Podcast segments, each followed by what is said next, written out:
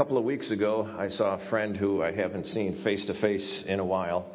Uh, we keep in touch through Facebook and text messages, uh, you know, and, and uh, emails and things like that. But when I saw him face to face for this meeting, uh, that we were both at, at a meeting together, and I had noticed as soon as I saw him that he had lost that he had lost weight. In fact, everybody noticed, and I commented to him. I said, "Man, said, Steve," I said, "You lost some weight." He said, "Yeah." He said, "45 pounds so far." And when he's, you know, when he said so far, it uh, was because he had changed his lifestyle, changed his eating habits, something I personally have found very difficult to do. Um, it's been a, you know, a, a challenge for me to be able to do that. If it's pretty much there, I'd like to eat it, and I, and I do. So that's, I, I asked him what brought this change about. You know, what was it that, that made him decide he was going to do this? He said, well, he turned 50 and he went to the doctor for a physical. And when he went to the doctor for the physical and he did the blood test and everything, and all that came back, he said he sat down with the doctor. The doctor looked at him and said, How long do you want to live? Had his attention. He said, well, while he was personally fine with dying, he thought that, you know, his, his wife and family might want him around for a little bit longer. So, you know, wanted to listen to what the doctor had to say. And the doctor told him some of the things he needed to change and some of the things he had, had to do if he wanted to avoid some serious health problems. That if he was, if he, if he didn't make some of these changes, he was bound for uh, some of the things that he's seen his father and others in his family go through. And, uh, he thought that perhaps it was a, a good idea to change. You know, make some changes and and uh, or bring misery on yourself. Something we don't always like to hear. You know, make some changes. You're going to bring misery on yourself. You know, but but he we needed he needed to hear it, and he did hear it, and he began to make some changes. Well, today's a little bit of a spiritual checkup for us, if you will, a spiritual health checkup. Whenever God shows you more about yourself, you have a choice. You can either make some choices or you can continue on in the misery that you're in. Now, you might say, well, I'm not miserable. Well, you know, you might not be yet. My friend was not miserable yet, did not have some of these health problems yet. But the doctor made very clear to him if he continued in the way he was going, this is what was going to happen to him. You see, when, when God shows us something and, you know, we have that opportunity, we have that choice then that we're going to make that change or, you know, or we're, or we're going to suffer the consequences. And you might say, well, you know, I don't see any problem now. You may not see any problem now, but you will down the line because, uh, you know, it, it's, God's not joking. And while it may not be obvious to you yet, it's there. My suggestion is that when Jesus shows you something and shows you something about living, it's best to follow him. It is best to follow him. I, I will tell you again, I have never regretted following God. I have never regretted that. I have never regretted choosing His way. I have never regretted living the life He has called me to live. Don't mistake that for thinking that it's easy. Don't mistake that for thinking that, uh, you know, that it may always be the most fun. Because sometimes, you know, we, we think, the Bible talks about the pleasures of sin, and it says the pleasures of sin last but a moment. It doesn't say sin's never fun. What it says is realize what you're doing. The pleasures of sin last but a moment and then pff, they're gone. You know, they're gone. And then, and then you have, you have the consequences of that. Of what comes along from choosing to live in sin instead of living, instead of choosing to follow God. I have never regretted following God. I have never regretted choosing His way. I have never regretted living the way that God calls me to live. Even though sometimes it isn't easy. It's always best. Let's pray. We're going to get into our passage for today. Father, thank you for your word and truth. Thank you for your faithfulness. Thank you for your, your gift of life to us, your gift of new life to us, your, your, the forgiveness that is ours, and that you don't walk away, that you continue to guide us, you continue to give direction, you continue to unfold yourself before us. I thank you for your word in which so much guidance comes from. So much wisdom comes from. You, you, you have it there for us. We wrestle to understand it sometimes. I pray that today you might help us to understand it clearly. Well, more clearly than we did when we came in. That we might grasp a little bit more of your truth, a little bit more of your direction and guidance for us, that we would live as people who truly are yours. Not just in name, but in living. Uh, so guide our thoughts, our time, our discussion, what goes on in our heads. Father, bring your truth to bear on it, we pray, in Christ's name. Amen. We're going to be in Colossians chapter 2. It's on page 1084 in the Pew Bible. 1084. So if you want to turn there or in your device or whatever it is you use, um, you know, that, that works there. If your little device shuts off, then maybe you'll want to turn to a paper Bible. Just a thought. we got that today, didn't we? Uh, just a thought for you there. Uh, our relationship with Christ is life changing important. Just as, as, the, as the information my, my friend got from the doctor was life changing important to him, what we see in the Word of God is life changing important to us. Because without Christ, you know, without a relationship with Jesus, we are lost. If we don't have that relationship with Him, we are lost. We are still in our sin. We are at odds with God. We're hostile to God. We have set ourselves up against God. And without a relationship with Him, we stand on our own in our sin before God, and that is not where you want to be. But with our relationship with Jesus, you know, it, it's more than simply being forgiven of our sin. It's life changing. That's how important it is. It's life changing. We live, we walk through life in a changed way because of what God has done. He gives purpose, He gives direction, He gives us the best way to live and the best way to walk through life every day, each day. Drop down to verse 4 of chapter 2. Colossians chapter 2, beginning with verse 4. He says, I am saying this so that no one will deceive you with persuasive arguments. For I may be absent in the body, but I am with you in spirit, rejoicing to see how well ordered you are and the strength of your faith in Christ.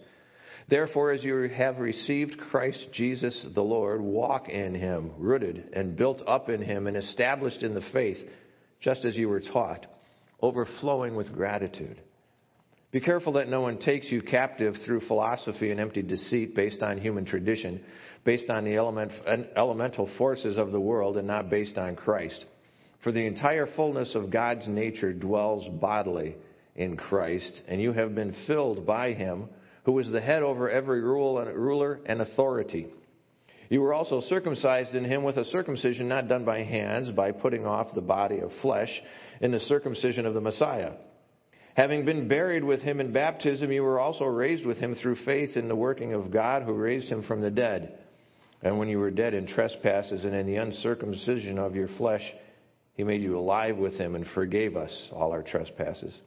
He erased the certificate of death with its obligations that was against us and opposed to us, and he has taken it out of the way by nailing it to the cross. He disarmed the rulers and authorities and disgraced them publicly. He triumphed over them by him. Now, you may have noticed that the uh, title comes from verse 6 there, where it says, Therefore, if you have received Christ Jesus as Lord, walk in him. Uh, the word walk in Scripture is often used to, to, you know, to mean live that this is the way you should live in Him. I like the way the 2011 NIV translates this verse. It says, So then, just as you received Christ Jesus as Lord, continue to live your lives in Him. If you've received Him as Lord, continue to live your lives in Him. Walk in Him. Continue to live in Him. Uh, we could, we could have worded the title, you know, live this way. Now, most of us don't like being told how to live, so uh, you know, because we think we, we think of ourselves as, as free and self-sufficient when it comes to how to live. We're grown-ups after all, and we know how to live. Nobody needs to tell me how to live. You know, I'm a grown-up, and that's why when our wife or husband tells us, you know, this is what you should be doing, we, we love them, and, but we think, why don't you just keep that to yourself? I'm an adult. I know how to live. You can't come in my fort anymore. You know, the, the whole, you know, again, my suggestion is that when Jesus shows you something about living, it is best to follow him. It's best to follow him. I want to share just three summary statements with you from what I see in these verses. The first one comes from verses 4 through 7 there, where he says, I'm saying that no one will deceive you. Saying this, so no one will deceive you with persuasive arguments. I may be absent in the body, I'm present you with you in spirit, rejoicing to see how well ordered you are and the strength of your faith in Christ. Those are two military terms, two picture words there, where he says how well ordered. They, that's a, a, a word that they use for the, the lining up of the troops, that they were in those regimented lines that they were there, that they were where they're supposed to be, that they were in place, that they weren't just wandering around, they were in place and where they needed to be. And when he says there, that they, and, and strengthen your, your faith in Christ, that, that oh, I love the way um, uh, the, the um, Amplified Bible, it uses the word, that, that, that's a strong bulwark there, because that's a word that they used that where, where they would put their shields together, and they would put their shields together to make a, a bulwark that, that nothing could get through. And it's a word that, that when they did that, they did it on all four sides so that they were protected. Whoever was in the middle there was protected, and whatever was coming in, nothing was coming in. And he says, This is what I want for you. This is what I want for you. I want you to be well ordered. I want you to be, I want you to have that strength, that bulwark of your faith in Christ. He says, Therefore, as you receive Christ Jesus as Lord, walk, live in Him as you received him, live in him this way, rooted, built up in him, established in the faith, just as you were taught, overflowing with gratitude. My summary statement there is grow in your faith in Christ. Grow in your faith in Christ. In the Christian life, in our relationship with Jesus, we never stand still. You either move forward or you slip backwards. There is no neutral. There's forward, there's reverse. That's it. There's forward and there's reverse. There is no neutral. You say, well, I'm just waiting. No, you're not. If you're just waiting, you're going backwards. This morning, Dean was was talking, and boy, this is going to come up in a sermon illustration sometime, uh, or do it for you. But he said, you, you put a you put a candle in a jar. He said, and then you put a lid on it. What happens? It goes out. You see, because it's using up what's there.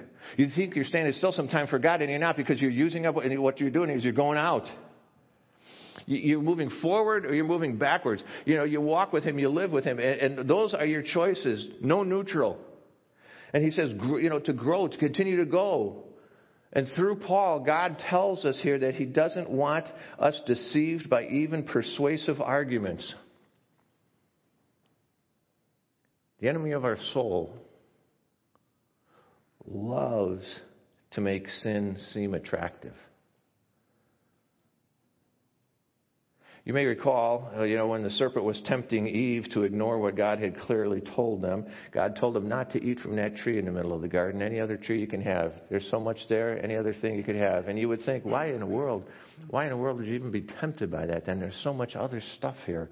You know, there's so much other, why, why would you, but, but and then the enemy comes along and the enemy says, you know, in fact, God knows when you eat from it, your eyes will be opened. And you'll be like God. Won't that be cool? You can be like God. How great is that? What a, what, a, what a great thing. You see how Satan tries to make disobeying God sound attractive? You'll be, you'll, your eyes are going to be open. You'll be like him. Perhaps you misunderstood him. This is one of the things he brought up. Did God really say that? Did God really say not to eat from that tree? Is that what he, are you sure that's what he said? We begin to talk ourselves, we begin to talk ourselves into, into ignoring God. You know, do you see how good this will be? He says, don't be deceived. Don't be deceived. Sin destroys. It destroys. We had a plumber over. He had to change the drain out in the sink, you know, and this is still under your warranty of the house, but not anymore, so good luck, buddy. Um, but anyhow, he, he, he does it. We have to, what are these little pop up drains? You push it down and it, and it, and, you know, holds the water and you push it down again, it pops up and the water goes out. Well, apparently this works, now I know, uh, by this little rubber thing that's down in there. When you push it down, it kind of goes, and it goes out to the side. When you push it down again, you know, then it, it just has enough force to go up.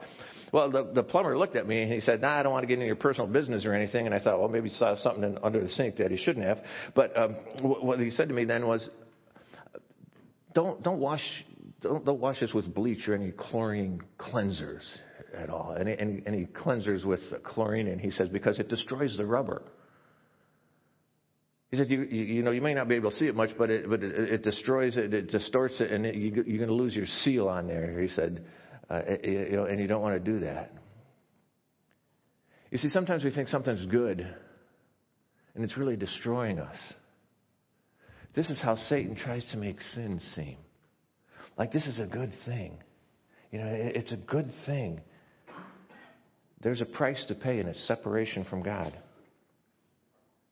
We should have such a grip on the truth. What it's telling us here is that we should have such a grip on the truth that we are unmoved by persuasive arguments. That, that, that we, you know, the, the better you know the, the better you know the truth, the easier it's going to be for you to recognize error. The better you know the truth. It's like, hey, something's just not right there. Something's just not right here. You know, he says, he says, you know, that, that, you know, I don't want you to be deceived with persuasive arguments.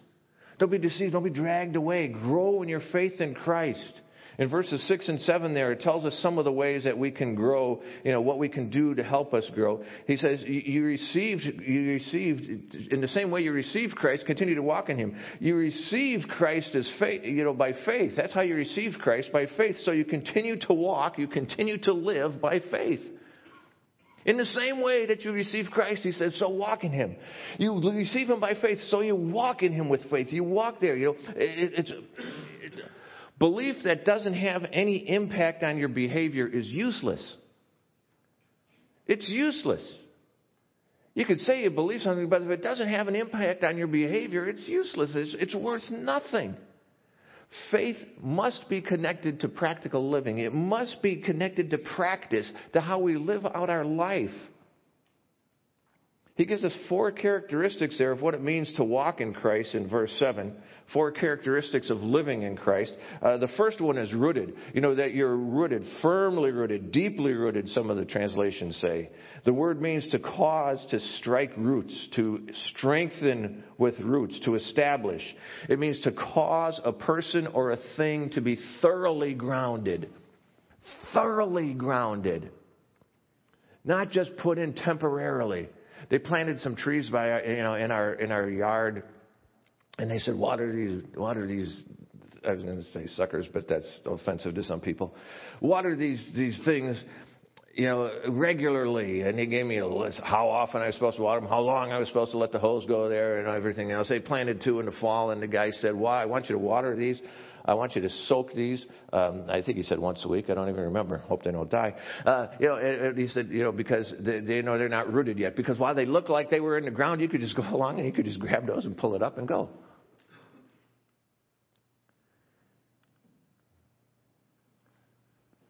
firmly rooted. You know, that you are firmly rooted. It's a very good picture of the definition in Jeremiah 17.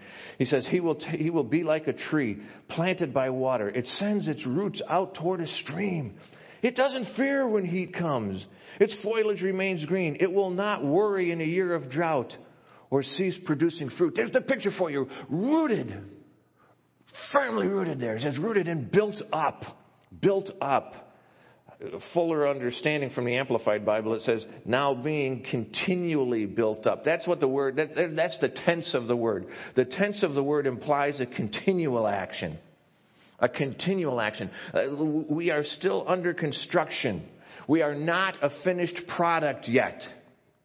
Now, not that we're half done, but we're still growing. We're not a finished project. I was reading something in the paper the other day about the, the, the new building, the Ash Skyline, and you know, all the complex down there, and it says that they have reached the top floor. You know, that, that now it's as high as it's going to be. But what was interesting, and I've, I've learned this, you know, in Chicago, watching them build the high rises and stuff, they're still building this up there, and you know what they're doing down below? It's still getting built. I mean, they don't just stop and wait until that's up. Do, do, do, do, do, Last girder, now we're in, you know. That's not what they do. When they're up there, they're laying girders, and these other guys are down there and they're putting in walls and they're putting in plumbing and they're putting in electrical and all of this other stuff, and they're doing. Here's the picture for you. That we're, you know, we're, we're, he's continuing to make us into the person that he wants us to be, not half done, but still in process. It says rooted, built up, and established. The NIV has strengthened. The, the word means to confirm, to establish, to make secure. You know, we are strengthened in the faith, and our faith strengthens us. You understand that? We're strengthened in our faith, and our faith strengthens us. Uh, you know, as we get strengthened more and more, as we work to strengthen our faith, then we get into those situations and into those times and into those, those, those problems where our faith then strengthens us and helps us to stand and helps us to go deeper in Him. And those who are established in the faith are not likely to be deceived because you will know the truth. And the truth will set you free from that deception. You will know it. You become established by reading and studying His Word. You don't become established by just sitting there. I had to water those trees so that they would be rooted and established. And he said, if they don't, he said, you know, they're going to die. And when he planted the ones in the fall and he told me to water them all the time, he says, because he said, I don't want those trees to be freeze dried. He said, you know what I mean? He says, I want that ground to be wet when the freeze hits. He says, oh, they're dry. He says, to kill those roots. Uh, and, and, and when, when we you know, when we're growing in Him, when, when we when we soak ourselves in His Word, you, then then we grow. That's how you become established, rooted, built up, established, overflowing with gratitude. It says gratitude is a sign of a healthy spiritual life. It's one of the signs of a healthy spiritual life. Gratitude. You know, not these sourpuss, lemon sucking faced Christians. That's not what he's talking about.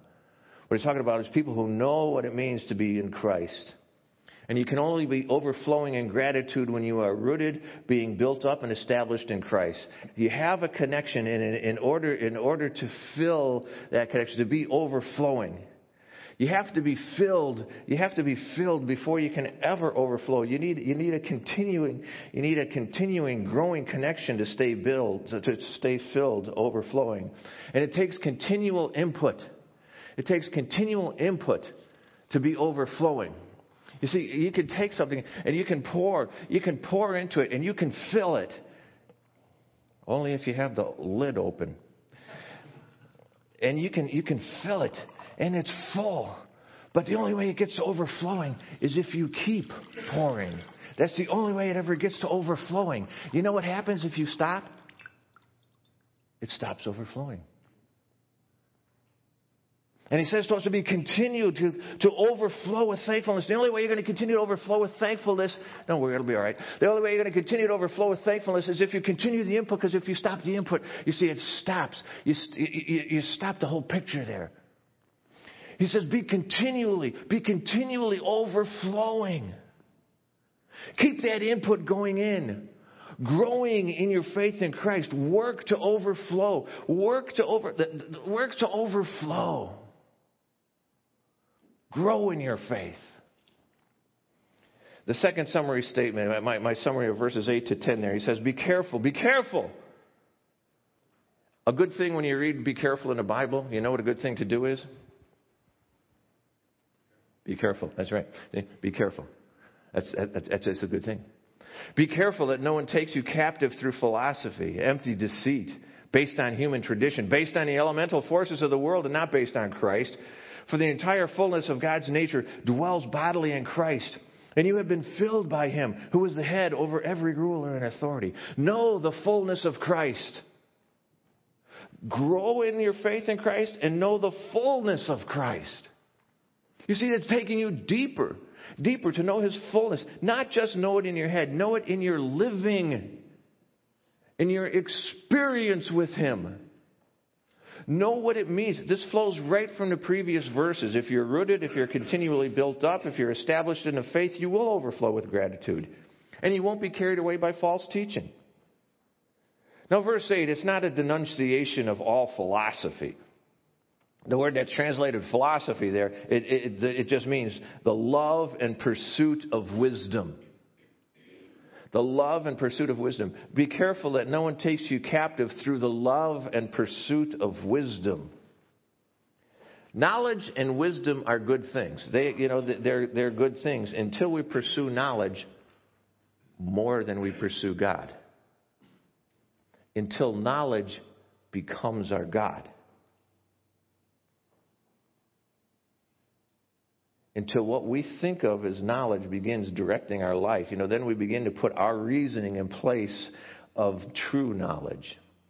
And, and we come to conclusions that are opposed to or deny God and His truth. You see, when we, when we love our limited wisdom and understanding more than we love God's truth, we're in trouble. Then our knowledge becomes empty deceit because there's no truth to support it. One of the verses from our Sunday school class again this morning if that light within you is darkness, how dark that truly is. If what you think of as wisdom is really not wisdom, but it, know, it, it's a false reasoning of, of, of your own mind, in scientific study, they observe the facts. And as they observe the facts, they form a theory about things they cannot yet prove. And, and they can't yet prove it with the facts, but the evidence seems to support a theory, but it's still, it, it is still a theory until it's proven. It remains a theory, it remains a guess, it remains an opinion. Now, there is nothing wrong with that. You need to understand that. That's science. There is nothing wrong with that process. You look, you observe the facts, and you, then you, you make a theory about what these facts seem to present to you. Now, where the problem comes in is that when, when this theory, when the opinion is raised to the level of fact, even if it's widely accepted, then you have stepped over into what it says in verse 8 there empty deceit based on the elemental forces of the world and not based on Christ. We need to be careful. We need to be careful there. Verse 9, another very clear statement about the deity of Jesus, stating he's God. For the entire fullness of God's nature dwells bodily in him, it says. You see, this tells us that he's more than an, more than an inspired teacher. Now, if you know math, you know what that, that little, that little, what do you call that? A caret, Whatever it is, that little pointy thing. You see, that means, that means more than. He is more than an inspired teacher. That's what the Jehovah's Witnesses would like us to believe that, you know, that he is simply an inspired teacher. He's more than an inspired teacher. He's more than a prophet. This is what the Muslims, you know, believe. They believe that Jesus is just a, he's a prophet. You know, he's a good dude. He's a prophet. He is more than a prophet. He's even more than a supernatural being. This is Eastern religions and many in the New Age movement. You know, yeah, he's a, you know, he's a enlightened being, he's a supernatural dude. You know, and he is more than all of these things.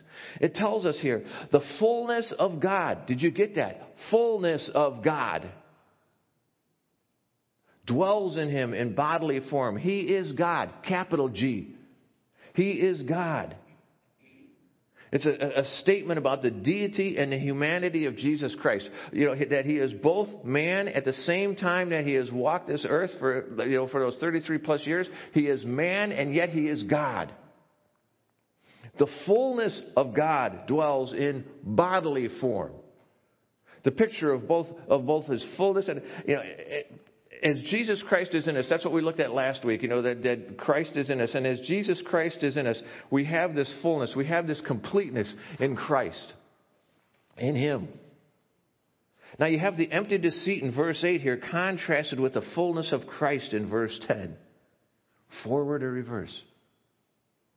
The fullness of Christ? Or you have that empty deceit? You're going forward or you're going backwards. We're called to walk in the fullness of Christ. We're called to go forward in Him. Grow in your faith in Christ, know the fullness of Christ, and that brings us to verses 11 to 15. You were also circumcised in Him with a circumcision not done with hands by putting off the body of flesh and the circumcision of the Messiah. We have been buried with him in baptism. You were also raised with him through faith in the working of God who raised him from the dead. And when you were dead in your trespasses and in the uncircumcision of your flesh, he made you alive with him and forgave us all our trespasses. He erased the certificate of death with its obligations that was against us and opposed to us, and has taken it out of the way by nailing it to the cross. He disarmed the rulers and authorities and disgraced them publicly. He triumphed over them by him. He triumphed over them by the cross. My summary go forward in Christ's triumph. Go forward in his triumph. In their reasoning, circumcision, which he talks about here, that was a badge of a person dedicated to God. That those who were dedicated to God were circumcised. That comes in the Old Testament. In the Old Testament, we see circumcision as a mark of the covenant between God and his people. And there's the, the picture there. It was to be a physical sign of a spiritual commitment to the covenant of God. That you had this spiritual commitment to the covenant of God, and it was symbolized by that, by that, that, that, that physical circumcision there. And what we see in the Old Testament, even carried through into the New Testament, is that people began to rely on that physical act, on the circumcision, rather than having their heart dedicated to, that, to, to God, and dedicated to the Word and the covenant of God and the promises of God. And we see that, and you see that through even in, into the New Testament when they say they, they, these guys, these Gentiles, these other folks, they need to be circumcised. You see, because what they were doing is they, they had tripped over that line. But what we see, what we see even in the Old Testament into the New Testament is God's calling His people to have their hearts circumcised, calling to a spiritual commitment to Him. In Deuteronomy chapter 10, it says, Therefore, circumcise your hearts don't be stiff necked any longer. Why? Sir, don't be stiff necked. Don't be stubborn. Circumcise your heart. Have that heart commitment. Jeremiah chapter 6, verse 10. He says, Who can speak uh, to and give such a warning that they will listen? Look, their ear is uncircumcised.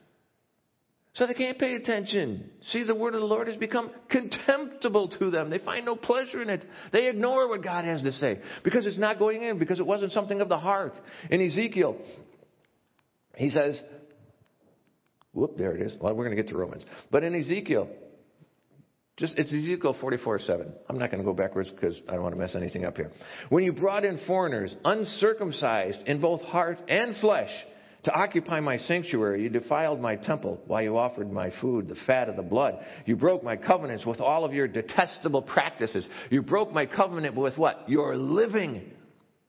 You said that you had this commitment to you, but you broke it by your living. Your living wasn't in line with me.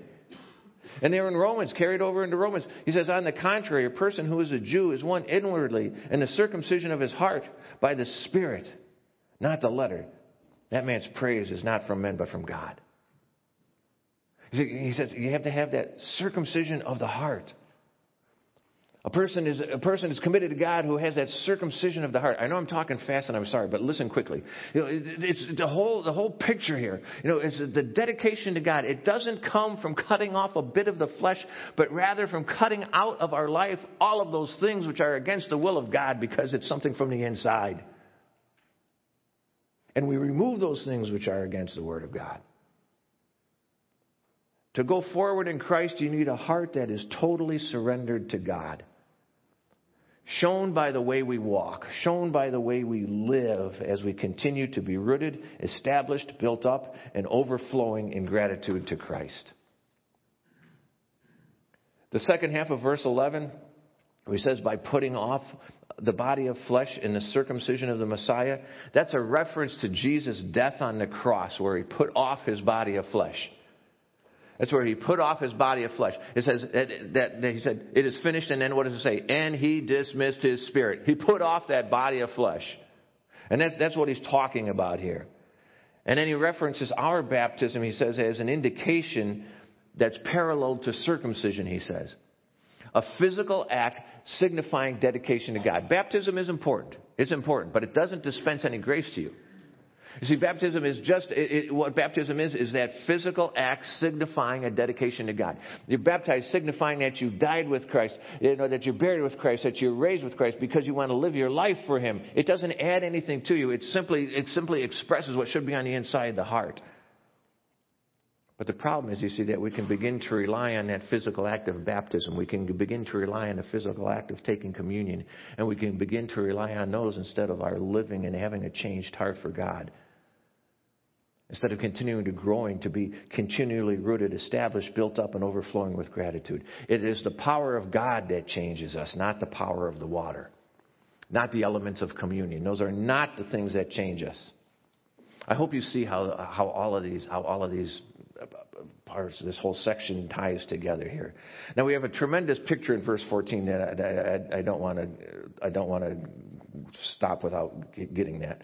He says, He erased the certificate of death with its obligations that was against us and opposed to us, and He has taken it out of the way by nailing it to the cross. A certificate of debt that it talks about there, that was a legal document that they used. It was a legal document. It was an acknowledgement of debt, like an IOU that we have. But for them, you see, it was written in the hand of the debtor. Just like an IOU is. If I give Jeff an IOU, I'm writing it out and I'm saying I owe you, you know, six and a half bucks. and, and, I, and I give it to him. I'm the one who writes it out, and I'm the one who signs it. That's what, it, that's what this, this, this certificate, you know, this certificate of debt was. Now, parchment, which is what they wrote on, you know, they didn't have, they didn't have paper. We use paper, you know, like it's free. Uh, they didn't have paper. They used parchment. And parchment was expensive and it, and it wasn't widely available. And what they would do is they would write this certificate of debt on, on the parchment. They would write it on the parchment, which was in the parchment that they had was the typical parchment of the day. The ink would not penetrate into that parchment. So what they would do, you see, with a parchment, when, when the debt was paid off, they would wash that parchment clean again. And that certificate, that certificate of debt would be, would be washed clean and they could, they could then reuse that parchment once the debt was paid. Now you'll recall when Jesus was crucified, the Romans followed their usual practice of nailing a sign on the cross that stated his crime. And the crime, the, the sign that was nailed on the cross, you see, we don't always get that connection because the sign that was nailed, uh, nailed on the cross said that he was king of the Jews. But you'll remember, the Jews objected to that sign. They didn't want that sign up there. They said, no, no, no, don't say that he's, you know, he's the king of the Jews. Say that he said he was the king of the Jews. They wanted, because that, that, that was the picture, and that was, you know, that was the picture of the, of the person's crime there. And they didn't want that up there. Now you put those two things together and you have the picture here uh, uh, in verse 14. You see, for us, we have we have this we have we have this uh, this certificate of debt, you know, and it's called it's our sin, and and with our sin, we, that's what we have, and th- th- and this is our certificate of debt. And so, what it is, the certificate of debt. Notice what it says. It was nailed to the cross. So here's the picture for you. When Jesus died, all of us, all of those list of sins we had you know, and, and you can listen while, and and it was on, it was on a certificate, and it says, and he nailed that to the cross as the picture of why he was crucified, of his crimes.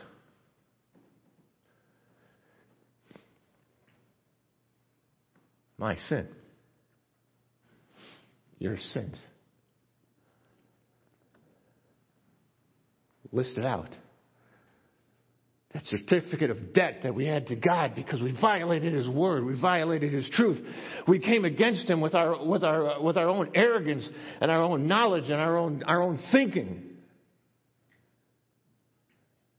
And it says, and every one of those we were nailed to the cross. That's the picture he gives us here. You know, that each one of those, in God's eyes, it's our certificate of debt. It's our IOU that was nailed to the cross. That, that, that, that said that sins were Jesus, what Jesus were died for. And notice what it says. It says there that, that our sin, that our sin was washed clean by the blood of Christ.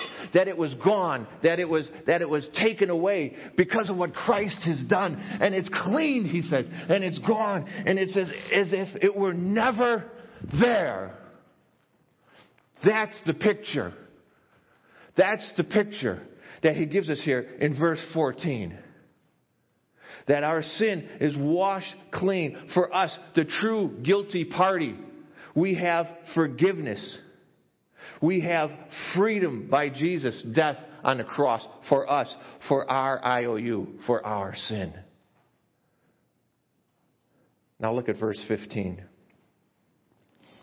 By that sacrifice on the cross for our certificate of debt, it says, He disarmed the rulers and authorities and disgraced them publicly. He triumphed over them by Him, by His sacrifice on the cross.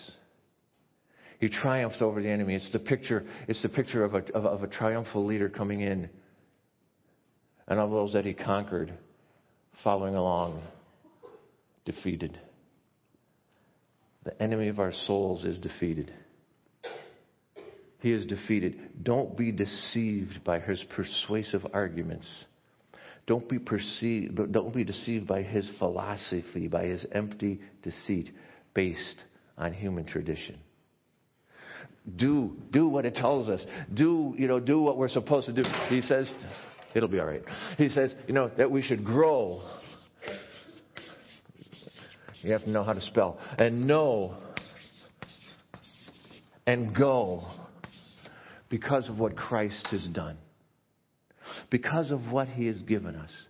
Grow in your faith in Christ. Know the fullness of Christ in your living and go forward in his triumph. Walk in him. Let's pray.